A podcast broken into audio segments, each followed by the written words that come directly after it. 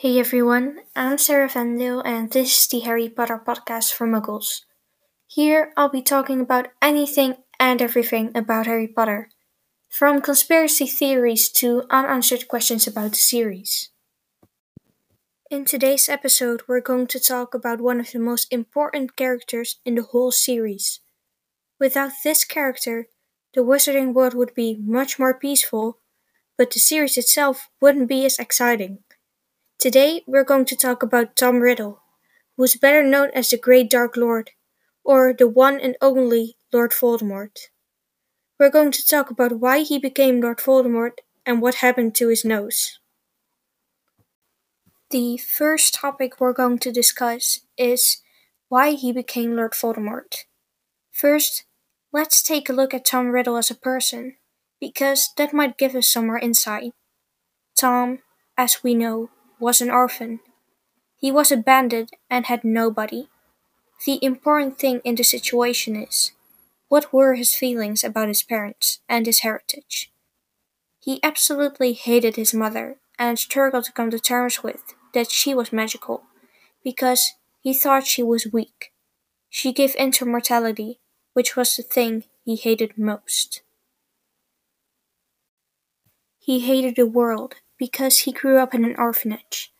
He thought that the magical parent was his father, so when he went to Hogwarts, he searched every room and every bit of information that could lead him to his father. Eventually, he found nothing, forcing him to accept that he was a half blood, and magic came from his mother's side. Tom first believed that he was pure blood, so it must have been a big shock to him when he found out that this wasn't the case. He targeted the thing he hated most about himself, which was his blood state, so he tried to create a pure blood society. He hated the person Tom Riddle, so he created the Lord Voldemort persona. But why would he want to completely get rid of the person he was? Tom Riddle created the first Horcrux and was considered brilliant by everyone he met. So why would he completely want to get rid of him? He wanted to be the person everyone would want to be, and he wanted to be feared and respected. Lord Voldemort had no past, no weak mother, no muggle father who abandoned him and hadn't lived in an orphanage, because that was all Tom Riddle. Voldemort was everything Tom Riddle was after he got rid of his weaknesses. Ironically, he would target those who had been put in a similar situation to him when he was younger. So, Lord Voldemort wasn't just a name. It was an escape from a heritage that he absolutely disgusted. Therefore, he killed his father without any hesitation, just like he did to his grandparents. Most people probably didn't know about his past, and I guess he also didn't want them to. So that brings us to the question Did the Death Eaters know what he was? Well, here's the thing the clever ones did. The people who would get out of their way to do some research about him would soon find out that he wasn't a pureblood. But only a few knew about Tom Riddle. Most people had never even heard of the boy. The Dark Lord was also a very powerful wizard, and nobody had achieved the things he did, so most people wouldn't question his blood status. Surely, only a pure-blood wizard would be this powerful, knowing that Muggleborns and half-bloods didn't have as much magical powers. That's why he accused Muggleborns of stealing magic, even though he knew such thing wasn't possible. This was Tom Riddle, who was in there making his own rules. What separates the two is that Tom was a victim of circumstances and of the world he was born into, while Voldemort created his own world. That was it on why Tom Riddle became Lord Voldemort. So let's get into the second topic of today, which is how did he lose his nose?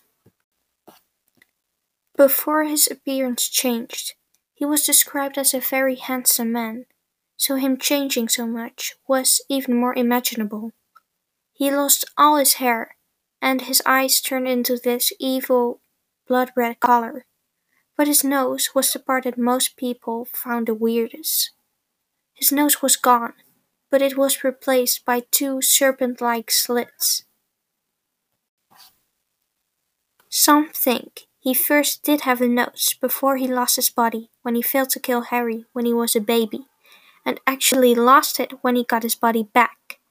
Although this argument is pretty strong, I don't believe this is true. In the Goblet of Fire, when he gets back his body, he uses the words, my old body, meaning that his old one looked the same as the way it currently looks. When Tom Riddle got back to Hogwarts, Dumbledore noticed that his appearance had changed, but it didn't look as drastic as it did later. This indicates that his appearance was slowly changing the more Horcruxes he made. Some believe your soul is connected to your physical appearance, because the soul is a representation of a person's humanity.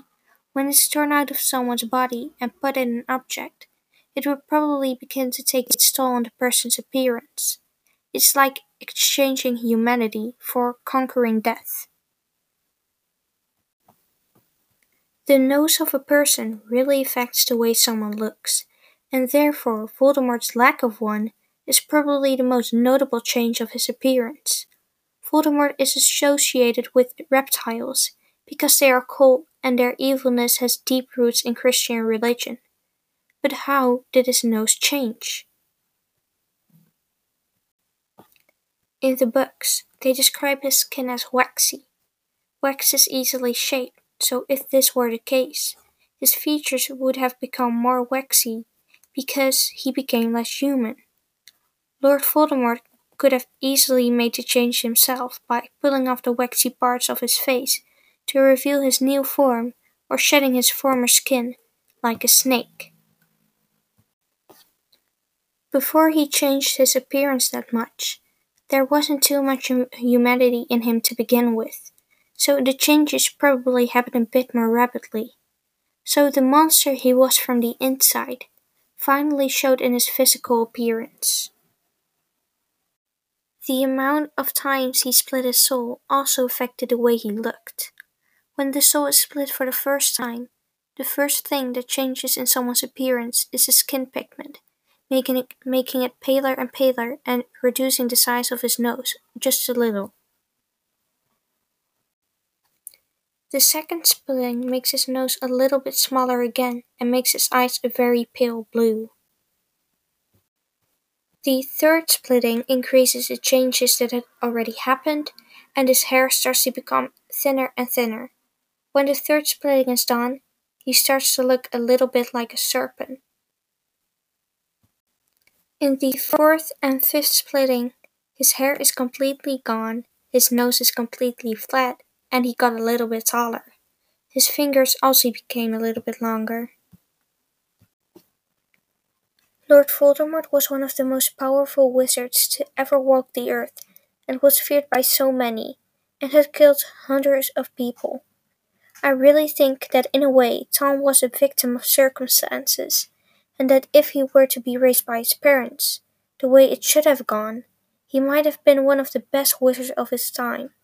He could have used all the power and knowledge he had inside of him for the good, just like Harry did. In a way, Harry really reminds me of Tom, and it makes a lot of sense if you think about it, because he got the same wand as him, can also speak Parseltongue, and is also really powerful and ambitious, just like him and he is one of his Horcruxes. Tom was a very intelligent person, but it wasn't smart of him to use Horcruxes. If he hadn't used them, he would have lived a very long life anyway, because wizards live like 120 years or so.